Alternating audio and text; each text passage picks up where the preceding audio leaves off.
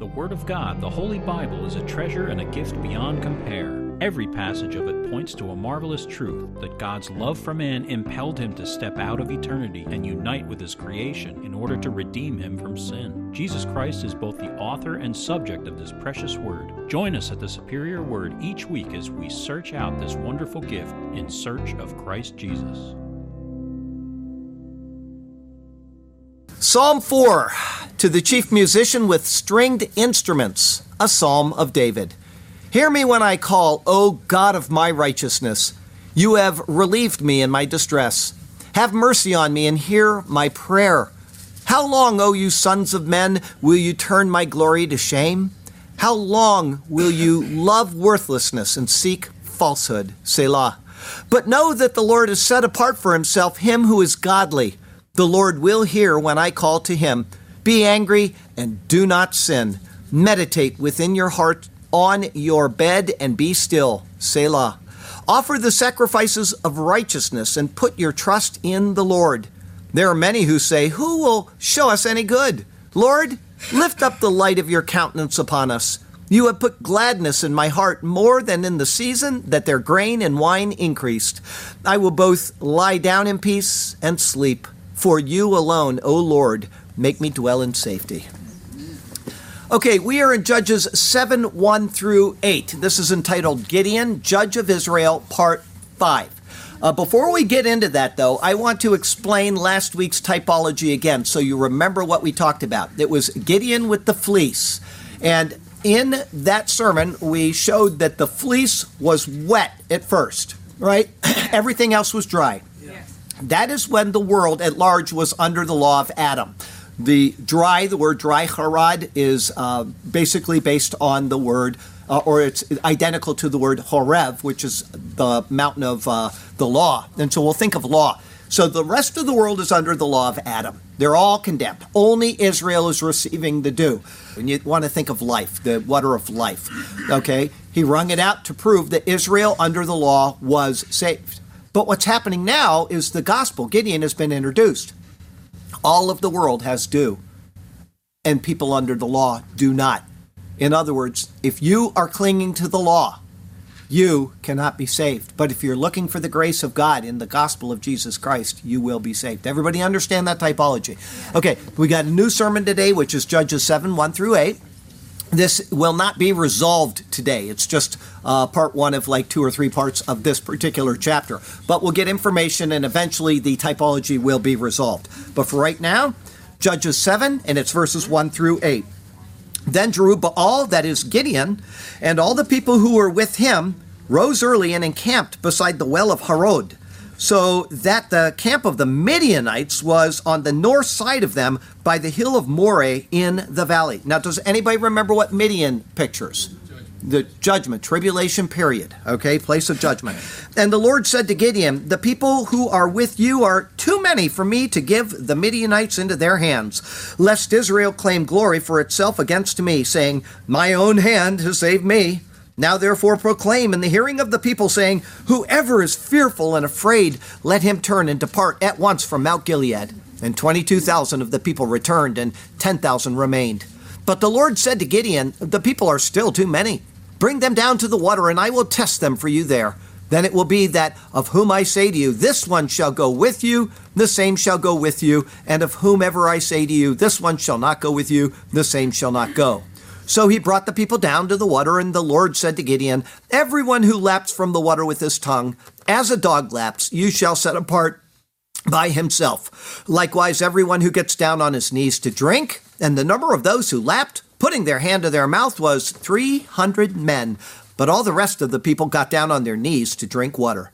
Then the Lord said to Gideon, by the three hundred men who lapped, I will save you, and deliver the Midianites into your hand. Let all the other people go, every man to his place. So the people took provisions and their trumpets in their hands, and he sent away all the rest of Israel, every man to his tent, and retained those three hundred men. Now the camp of Midian was below him in the valley. I typed this sermon on twenty-seven November twenty twenty-three. Does anybody know what week that was? Thanksgiving, Thanksgiving week, yes. Oh, it was wonderful. Thanking the Lord for his wonderful word. In four eighty B C, the Battle of Thermopylae occurred. It is noteworthy because of the bravery and fighting prowess of the three hundred Spartan hoplites who so valiantly fought in the battle. Their deeds are legendary, and their bravery was seemingly unmatched in ancient history. But their battle was not as remarkable as the one recorded in Judges seven. What occurs in Judges seven is carefully detailed for us in Scripture. But to imagine the thoughts of the men who were asked to engage the battle is beyond our ability. They had a view from the top of a hill that allowed them to look out over the entire army they would face. It would have seemed utterly impossible for three hundred men to last even a few minutes against this massive army, much less prevail over them. But the Lord called them to the task, and he personally made the selection concerning who would fight and who was excused from the contingent that had been originally assembled. Truly, only trusting in the hand of the Lord to prevail explains how anyone would go forward to meet such a vast and terrifying force. Our text verse today comes from Hebrews thirteen. It is verse six. The Lord is my helper. I will not fear. What can man do to me?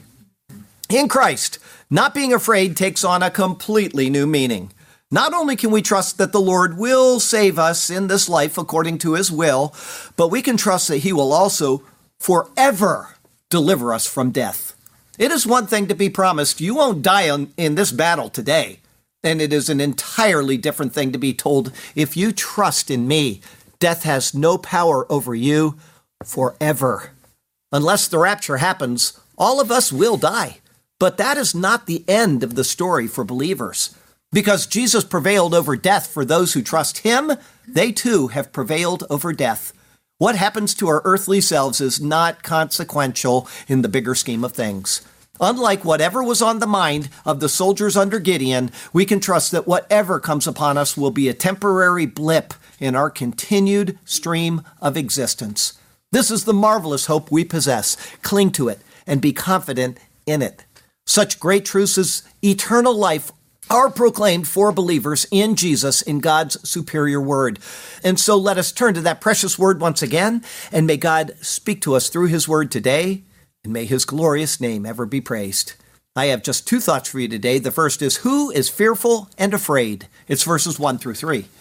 The sign of the fleece ended chapter six. However, chronologically, the passage here follows after Judges six thirty-five, prior to the ending of the chapter. It said there, then all the Midianites and Amalekites, the people of the east, gathered together, and they crossed over and encamped in the valley of Jezreel. But the Spirit of the Lord came upon Gideon. Then he blew the trumpet, and the Abiezrites gathered behind him. And he sent messengers throughout all Manasseh, who also gathered behind him. He also sent messengers to Asher, Zebulun, and Naphtali, and they came up to meet them. Now Gideon has been apprised of the Lord's intent concerning the law versus grace in the sign of the fleece.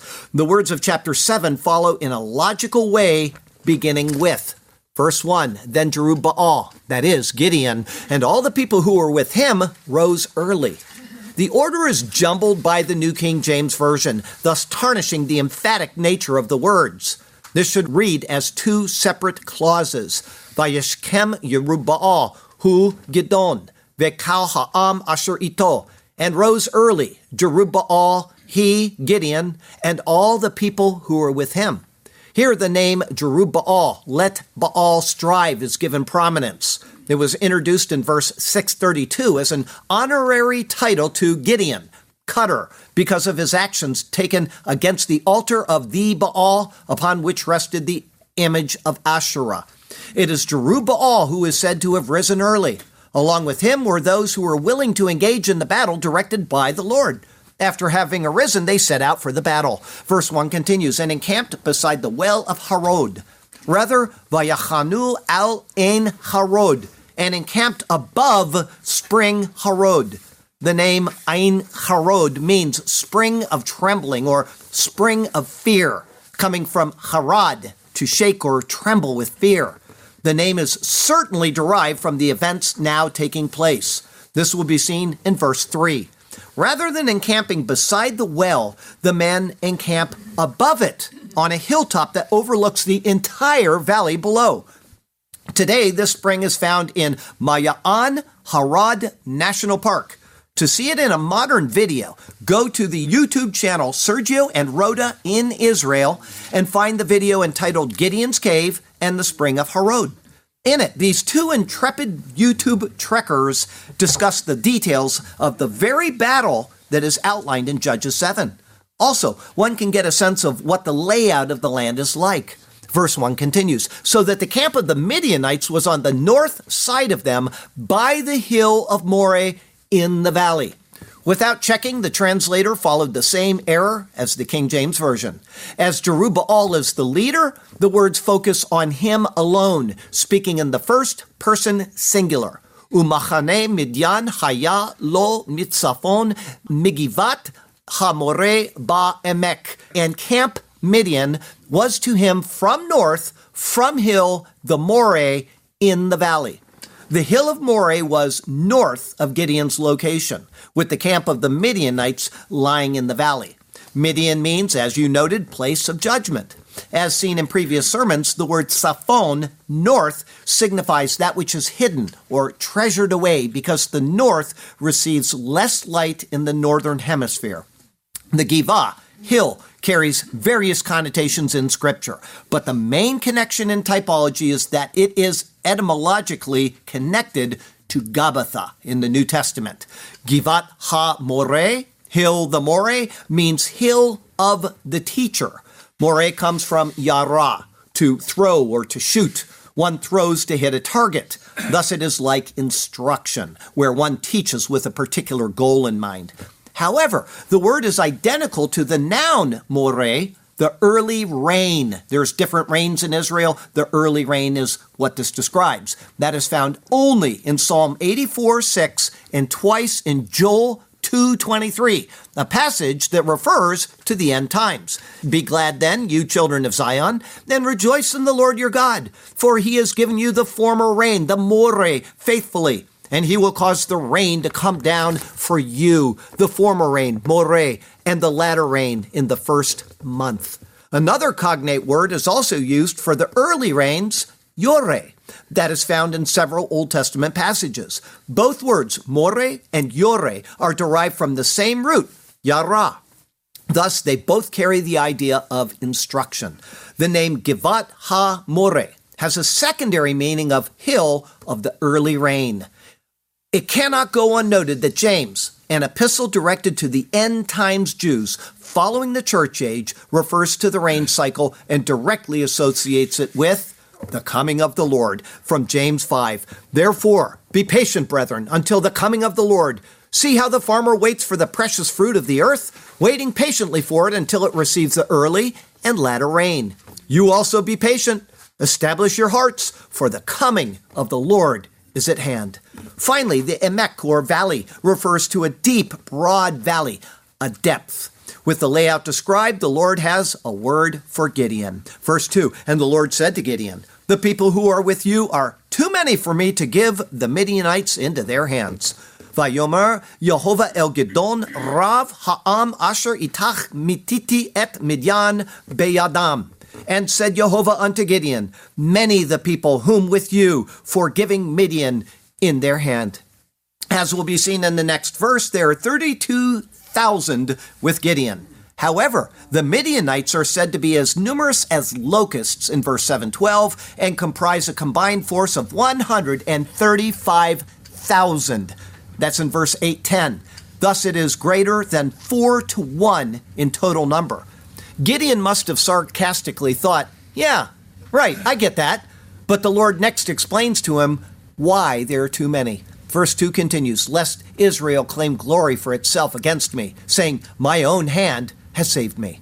Pen, yitpa'er alai Yisrael lemor yadi hovoshia, lest over me Israel to say, my hand saved to me.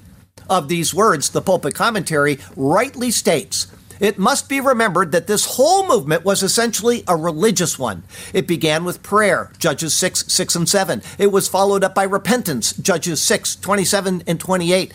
And the great purpose of it was to turn the hearts of the nation back to the God of their fathers. The Lord himself therefore graciously forwarded this end by making it plain that the deliverance from their oppression was his work and his only. Before I go on, I'll tell you that the tour guide when I was in Israel, Zvi Ravai, wonderful guy, now dead, he said this is exactly what happened in nineteen sixty-seven. They had unbelievable odds against them, but not so much that it was possible that Israel could beat them if they were cunning and uh, adept at what they were doing. And they did, and they claimed victory without giving the Lord any credit. And he said, we were judged in nineteen seventy-three because we failed to give God the glory. That was his analysis of it. I accept it. Had the entire force of thirty-two thousand that came with Gideon gone to the battle, they could justify the victory as coming from their own hands and not the providential hand of Jehovah. Not only is this likely, but it is the normal conclusion of those who engage in such a battle. Another story, I believe it was the Battle of Tours. I may be wrong on that, but uh, the they won despite overwhelming odds. And the people were out there bragging at the end of it. And one of the commanders came through and he said, if anybody takes credit for this, they will be executed, because to God be the glory. And they all picked up singing that psalm. But the people had cried out to the Lord in Judges six six, and therefore his response was intended to get them to realize that he alone could provide the victory that they had failed to secure up until then. In their crying out, God would respond, but only in such a way that his hand, not Israel's, unmistakably provided for their salvation. Verse three, now therefore proclaim in the hearing of the people, saying, whoever is fearful and afraid, Ve'ata kera na ba'azaneh ha'am lemor, mi yare ve'chared. And now proclaim, I pray, in ears the people to say, who? Fearful and trembling. This is where the spring received its name, Harod, coming from Harad, to tremble with fear. Here, the adjective form, Hared, is used. The Lord first weeds out any who were originally willing to go, but who were now afraid to do so. After seeing the humongous force scattered over the entire countryside, their initial bravado was seriously lacking. Thus they trembled at the prospect of the battle that lay ahead. Therefore the Lord says, verse three continues, let him turn and depart at once from Mount Gilead. The first verb is a joseph, like an implied command. Yashov ve'yitzpor behar ha-gilad. He shall depart and flit from Mount Gilead. The Lord gives an implied command to have any fearful warriors return home. It is similar to the injunction given through Moses in Deuteronomy. Deuteronomy twenty, verse eight, the officers shall speak further to the people and say, what man is there who is fearful and faint-hearted? Let him go and return to his house, lest the heart of his brethren faint like his heart. In the words of this verse in Judges, there is a verb found only here in Scripture, tsafar. Of this word, Strong says, perhaps depart. The B D B lexicon says dubious. In other words, its meaning escapes them. However, it is rather apparent when considering its root, a primitive word signifying to skip about. From there, the word is cognate to tsipar, a bird, tsephardeia, a frog, as well as many similar other words. Hence, it means something like flit, leap, hop, skip, dart, or something like that. Today, we might say, he shall turn and skedaddle out of here. To keep it close to the thought of the bird, which is spelled identically, I translate it as flit. As always, a har or mount is a lot of something gathered. It is synonymous with a large but centralized group of people. The Gilead means the perpetual fountain. There is a seemingly insurmountable problem with the words from Mount Gilead. Now, Gilead is on the other side of the Jordan. Because of this, some say it is an error in the text. Ellicott, ever ready to provide help, gives us several possibilities. He says, the expression has caused great difficulty, but the Hebrew cannot mean to Mount Gilead, nor yet beyond Mount Gilead. The only tenable solution of the difficulty is one, to alter the text into Mount Gilboa, which is a mountain right there, that's Clyricus, or from Mehar, from Mount, to Mahir, speedily, which is suggested by Michalis, or two, to suppose that Mount Gilead was a rallying cry of the Manasseites in general. For Gilead was a son of Abiezer. That's in Numbers twenty-six thirty, where Jeazer is merely an error. and hence was derived the name Gilead, of the Transjordanic district which fell to the half-tribe of, yes, Manasseh. If this be a true conjecture, the phrase, let him depart from Mount Gilead, means let him leave the camp of Manasseh. One more conjecture is that Gilead is an ancient name for Gilboa. That's Schwartz who suggested that. Well, you can see that people want to just change the text to correct it because God doesn't know what he's talking about. Don't listen to them. As such an obvious blunder in the text would be incomprehensible, Ellicott's submission that this is a call to leave the camp of Manasseh brilliantly and correctly identifies the intent. In Judges six fifteen, Gideon was identified with the tribe of Manasseh. In Judges six thirty-five, it said this, and he sent messengers throughout all Manasseh, who also gathered behind him. Manasseh is the main tribe by which the army is identified, just like the film industry is noted as Hollywood. It's a metonym for one for the other. That is what is being seen right here. Mount Gilead is being used as a metonym to represent Manasseh. With his directive heard by the people, it next says, verse three, and twenty-two thousand of the people returned, and ten thousand remained.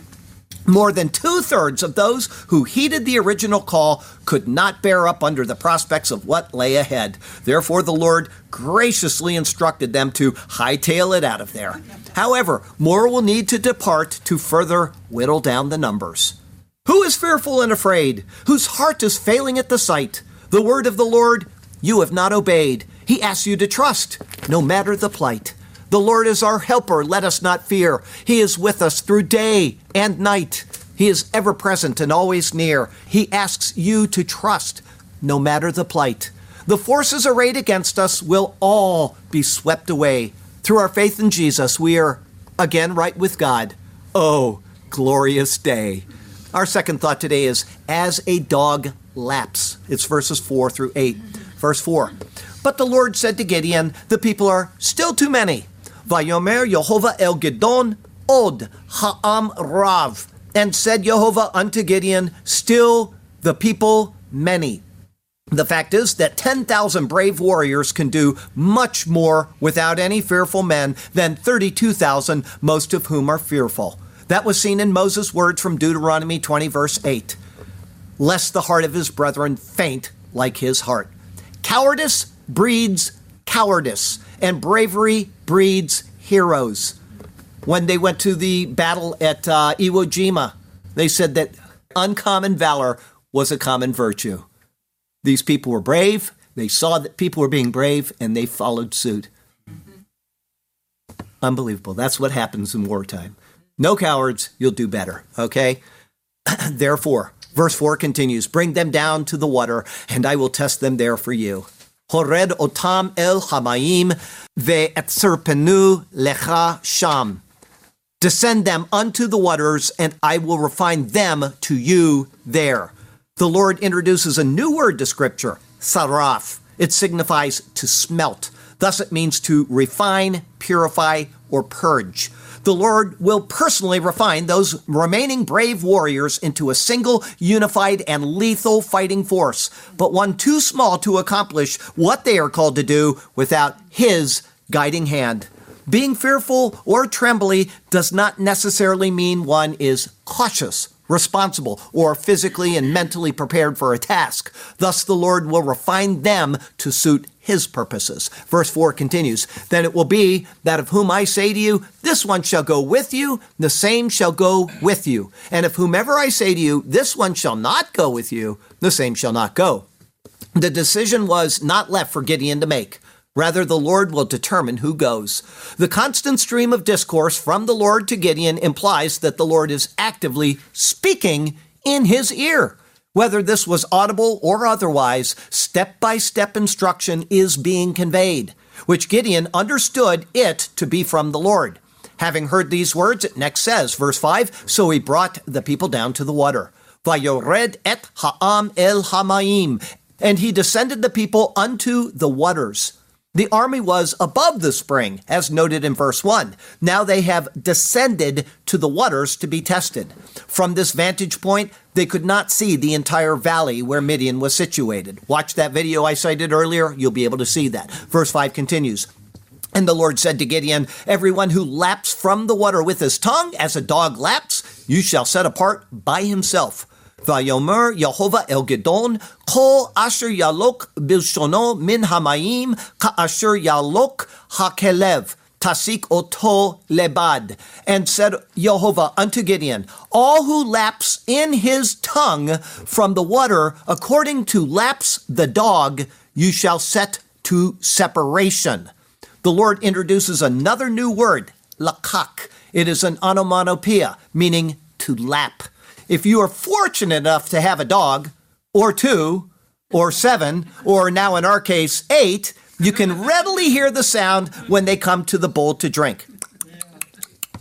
Any one of those who lakaks the water is to be set apart. Also, verse five continues, likewise, everyone who gets down on his knees to drink, v'kol asher yikra al berkav lishtot, and all whom crouches upon his knees to drink. I'll tell you right now, that verse that I just read you, the previous clause and this clause that I just read, Sergio says are just indiscernible. It means nothing. So you have to wonder why the Lord is doing this. And so I sat down and I analyzed it, and we talked about it a little bit, and I said, the answer is right here in these verses.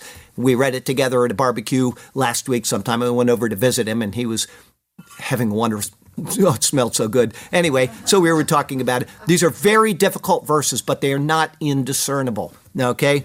Anyway, those who crouch down to the water, resting on their knees to drink, are likewise to be separated.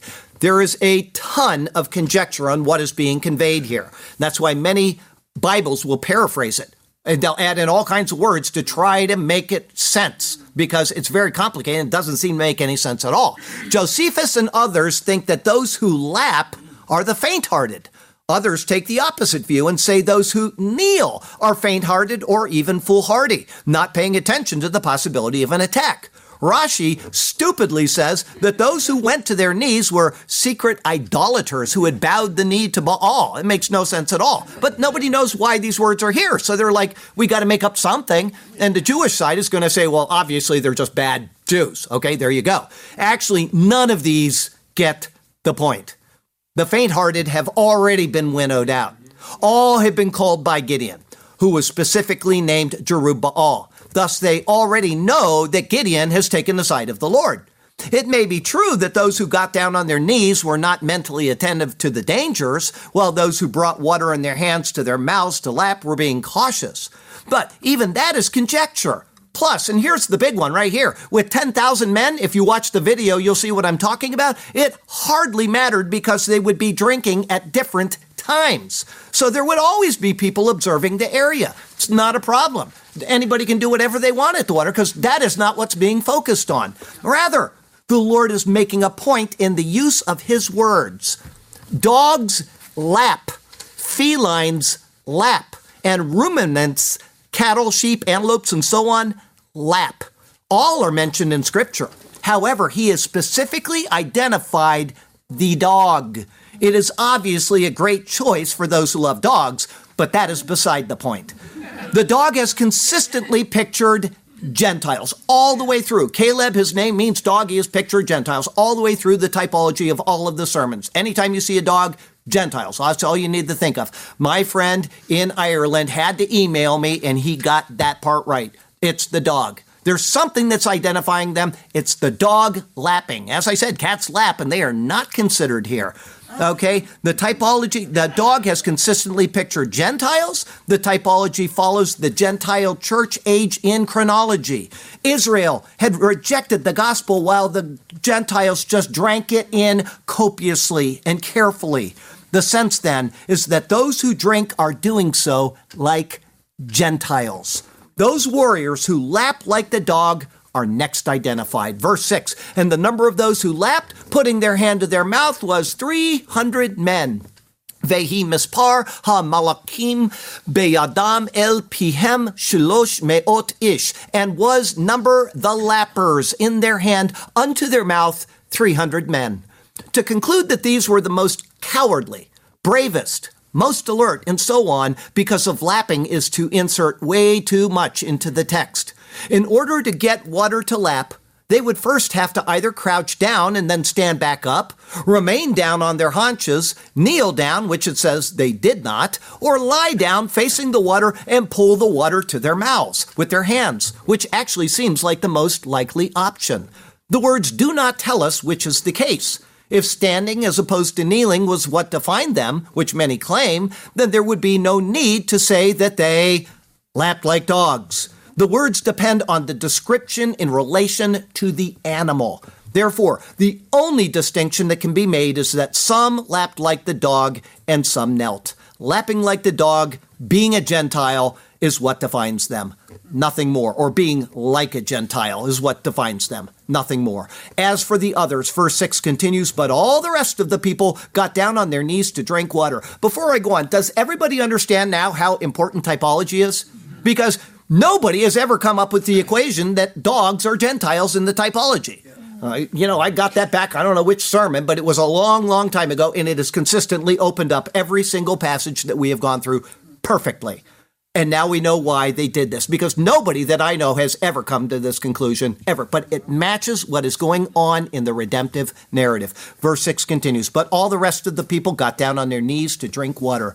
V'kol yeter ha'am charu al berchehem lishtot ma'im. And all remainder of the people crouched upon their knees to drink water. The meaning is probably that they got to the water, got down on their knees, and plowed their faces directly into the water without using their hands. Verse seven, then the Lord said to Gideon, Vayomer Yehovah el Gidon, and said Yehovah unto Gideon. Again, it can be seen that the Lord is speaking to Gideon, probably directly rather than by a prophet. It was something that occurred immediately as well. If you want to see an example of that and how it comes about, go see the story of young Samuel in the sanctuary with Eli the high priest, and he's called, and he, he doesn't know who's talking to him, but he knows there's somebody talking to him. He goes and asks Eli, what do you want? He says, I didn't call you, go back to bed. He does it a couple times, and finally Eli wakes up and is like, oh, the Lord's not speaking to me anymore. He's speaking to that kid. Go back, and when you hear the voice, respond to him. Yes, Lord, your servant is listening, or something like that. Just as the Lord spoke to Deborah, so he is conveying his word to Gideon. An example of this is found also in Isaiah twenty. Here it says, and it happened before Isaiah had gone out to the middle court that the word of the Lord came to him, saying, return and tell Hezekiah, the leader of my people, thus says the Lord, the God of David your father, I have heard your prayer, and I have seen your tears. Surely I will heal you. On the third day you shall go up to the house of the Lord. Isaiah just left Hezekiah. He walked out into the court, and before he'd even gotten through the court, the Lord speaking to him. How it happened, we don't know. It may have been in his head. It may have been external, but only he could hear it. We don't know. But that is what's happening with Gideon. Verse seven continues, by the three hundred men who lapped, I will save you, and deliver the Midianites into your hand. Bishalosh me'ot ha'ish ha'malakim ovoshia etchem ve'natati et Midian be'yadecha. In three hundred, the man, the lappers, I will save you and give Midian in your hand. The whole point of the process has been to get to this place. The numbers now are four hundred fifty Midianites to one Israelite. Those with the trait of the lapping dog, yes, are set apart from the rest. It is these otherwise impossible odds that will reveal the power of the Lord. three hundred is a multiple of three and ten. three signifies divine perfection. Expanding on that, Bollinger says, the number three, therefore, must be taken as the number of divine fullness. It signifies and represents the Holy Spirit as taking of the things of Christ. Think of this. Think of what Gentiles have done for these two thousand years and making them real and solid in our experience. It is only by the Spirit that we realize spiritual things. Without Him and His gracious operation, all is surface work. All is what a plain figure is to a solid.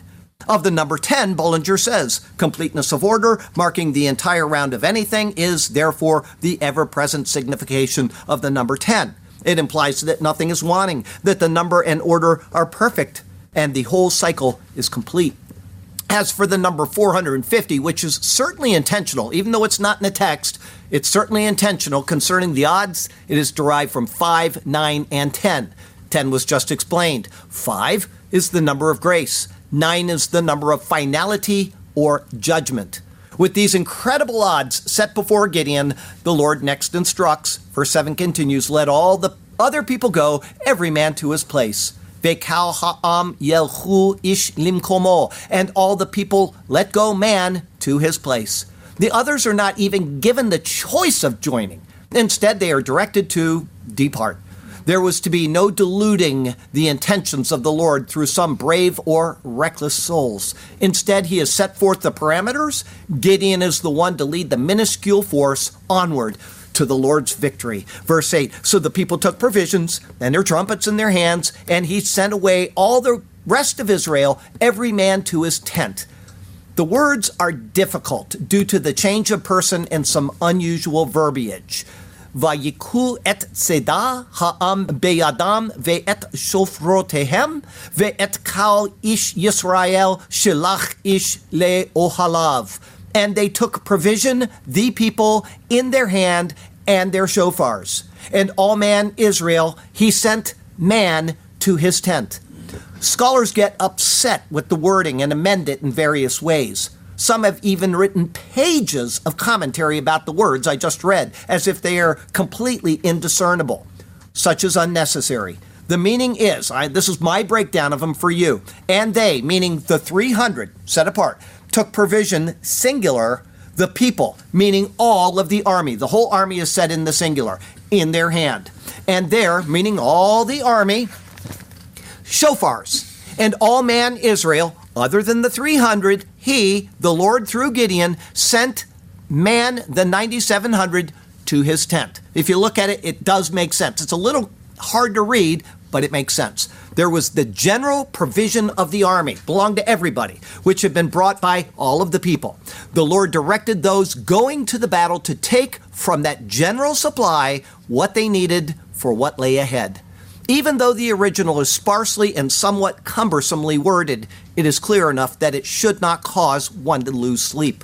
From there, the rest of the army was told to depart to their tents. As for the others, verse eight continues, and retain those three hundred men. Ubishlosh me'ot ha'ish hechezik. And three hundred, the man strengthened. The Lord strengthened the three hundred men for the challenge ahead, either directly or through Gideon. This statement is probably anticipatory of what it will say in verse eleven. Even though the words of verse eleven are all in the singular, Gideon represents the whole. It says there, but if you are afraid to go down, go down to the camp with Purah your servant, and you shall hear what they say, and afterward your hand shall be strengthened to go down against the camp. With that noted, it next says, verse eight finishes with this, now the camp of Midian was below him in the valley. Ve'machane Midian haya lo mitachat ba'emek. And Camp Midian was to him below in the valley. The Camp of Midian is set in relation to Gideon. The three hundred went back up to the top of the hill above the spring where they were encamped. It is from that location that the valley is clearly seen. The entire army of Midian resting within that valley would be visible. This would explain the reason for needing to be strengthened.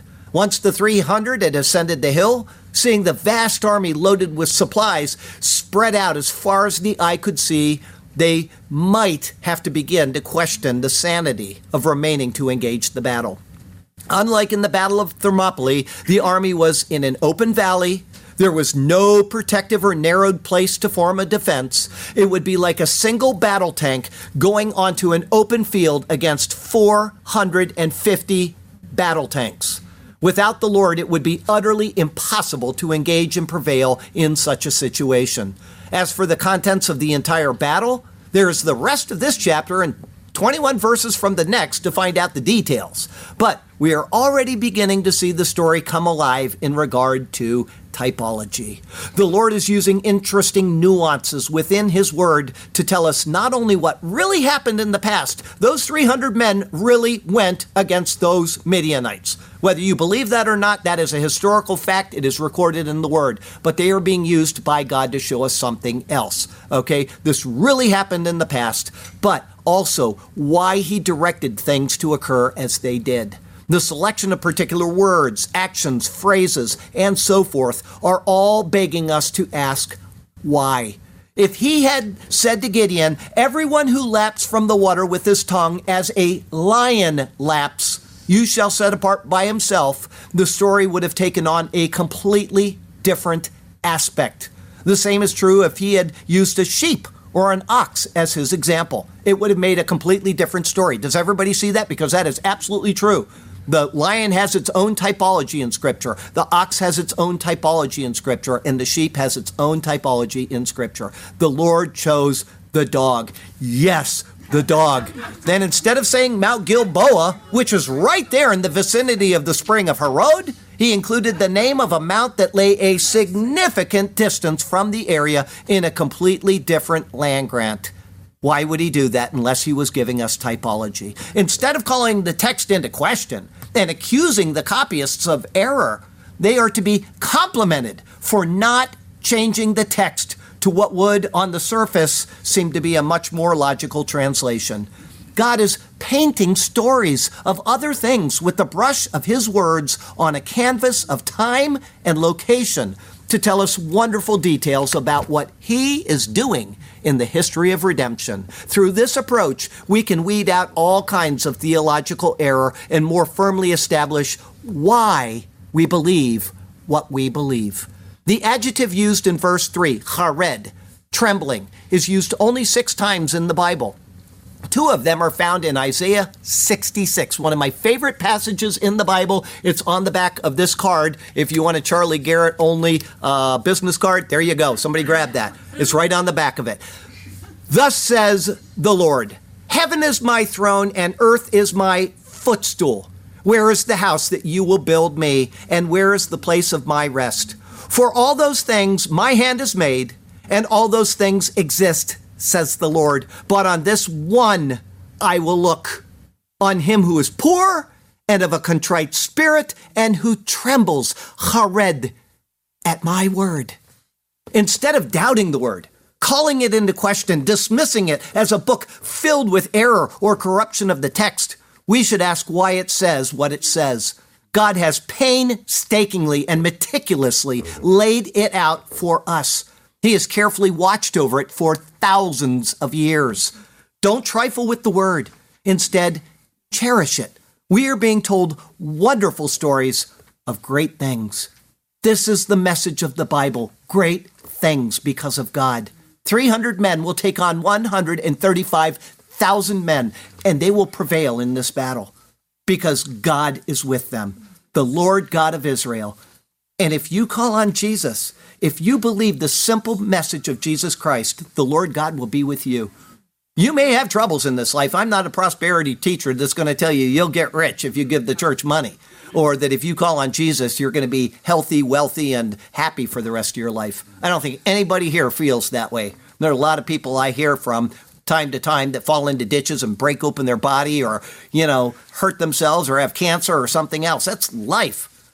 But he is on our side to give us eternal life, because he has already gone before us in the person of Jesus Christ to live the life that you and I cannot live. And he gave that life up in exchange for our sins. What a great God to say, I'm going to take what they've done wrong in my perfect holiness, and I'm going to grant it to them in their complete unrighteousness. What a God. What a creator to do this for us. I can never get over the message of Jesus. It is such a great message. So call on Jesus today by believing the simple gospel. Jesus died for your sins. Jesus was buried. Jesus rose again. If you can accept that premise, you are saved, and you will be saved for all eternity, dwelling in the presence of the most holy God. Thank God for Jesus Christ. I got a closing verse for you today, which is also from Isaiah sixty-six, to give you the second of the two uh, uses of Hared. Hear the word of the Lord, you who tremble, Hared, at his word. Your brethren who hated you, who cast you out for my name's sake, said, let the Lord be glorified, that we may see your joy, but they shall be ashamed. The whole world is coming against the message of Christ. The whole world. The entire Jewish nation is against it right now. And they're going to have to go through a terrible time pictured in these sermons before they get it, and before they're refined and purified and made white. And it will happen. A lot are going to die in the process, but when it's all over, Israel will prevail because Jesus is with them. Yes. They will. He will return to them, and he ain't coming until they call on him. He said it himself in his own words. You know, oh, Jerusalem, Jerusalem, you who stoned the prophets, how I have longed to gather you as a hen gathers its chick under her wings, but you would not let me. Behold, I tell you, Jerusalem, the seat of power in Israel, you shall not see me, Jesus Christ, me again, until you say, Baruch haba b'shem Adonai. Blessed is he who comes in the name of the Lord. It's up to Israel for him to return to his people. And it will happen. The Bible says it, and it's going to happen. They're not right with the Lord. I'm not one to ever say that. But I keep them in prayer because they are not right with him.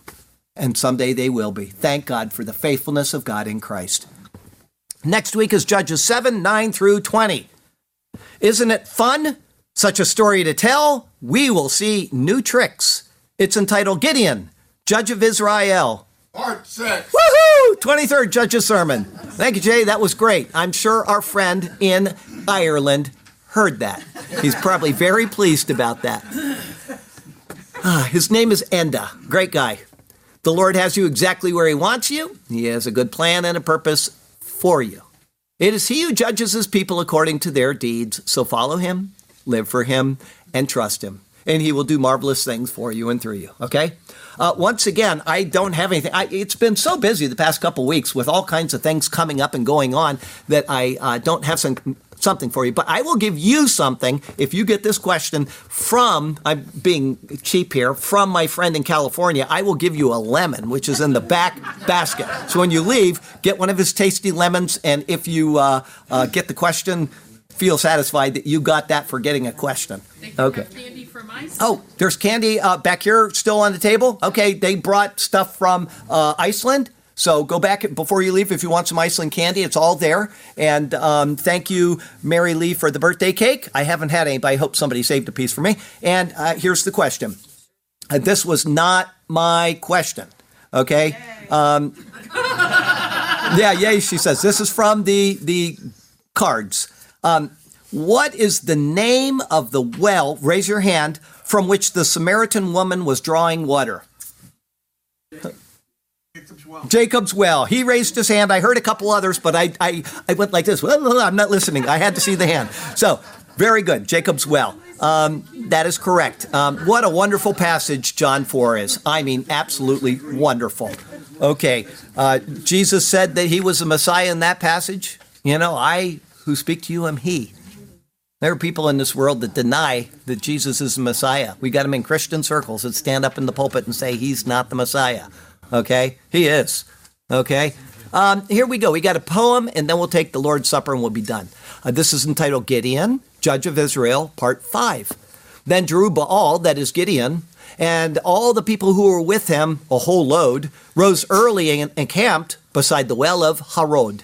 So the camp of the Midianites was on the north side of them. There they did rally by the hill of Moreh in the valley. And the Lord said to Gideon, the people who are with you are too many for me to give the Midianites into their hands. See, lest Israel claim glory for itself against me, saying, my hand, my own hand has saved me.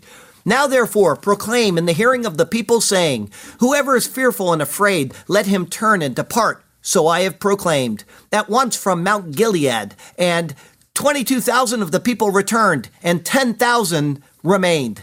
But the Lord said to Gideon, the people are still too many. Bring them down to the water, and I will test them for you there. Then it will be that of whom I say to you, this one shall go with you, the same shall go with you, if he dare.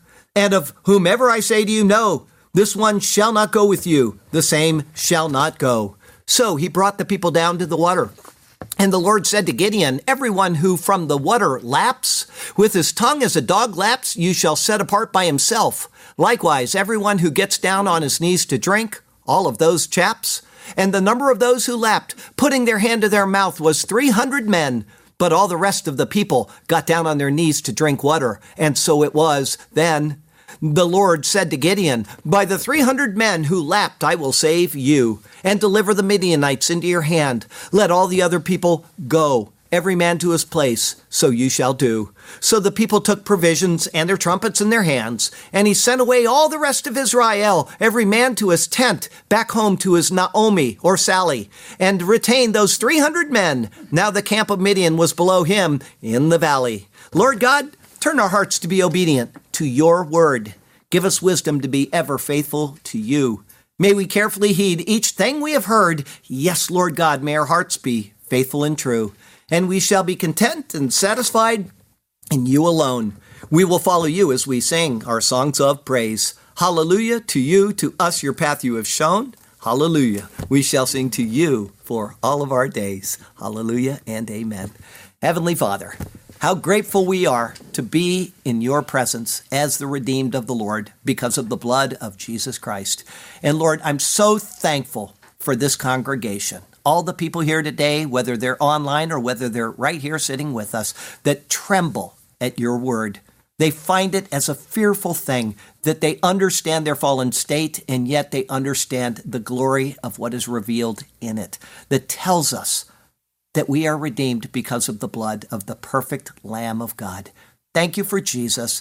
Thank you for that. And we do tremble in your presence because you're a holy and awesome and fearful God. And yet at the same time, we can come to you to the throne of grace and lay our petitions before you because of Jesus. What a great God you are. How wonderful and glorious you are. We thank you and we praise you in his beautiful name. Amen. Amen. I do hope that I didn't make any cat lovers upset today, but the Lord picked the dog for a really good reason. We, uh, my, our most recent one came about a month and a half ago. Somebody in the projects that we do mission work with, not a person in the projects, but somebody we do with, uh, got a poodle, a, a poodle, us. They got a poodle um, that... Um, Uh, a lady with Alzheimer's had, and so they had to get rid of it. And she took it, and she found out that that dog liked her husband and not her, and it had to go.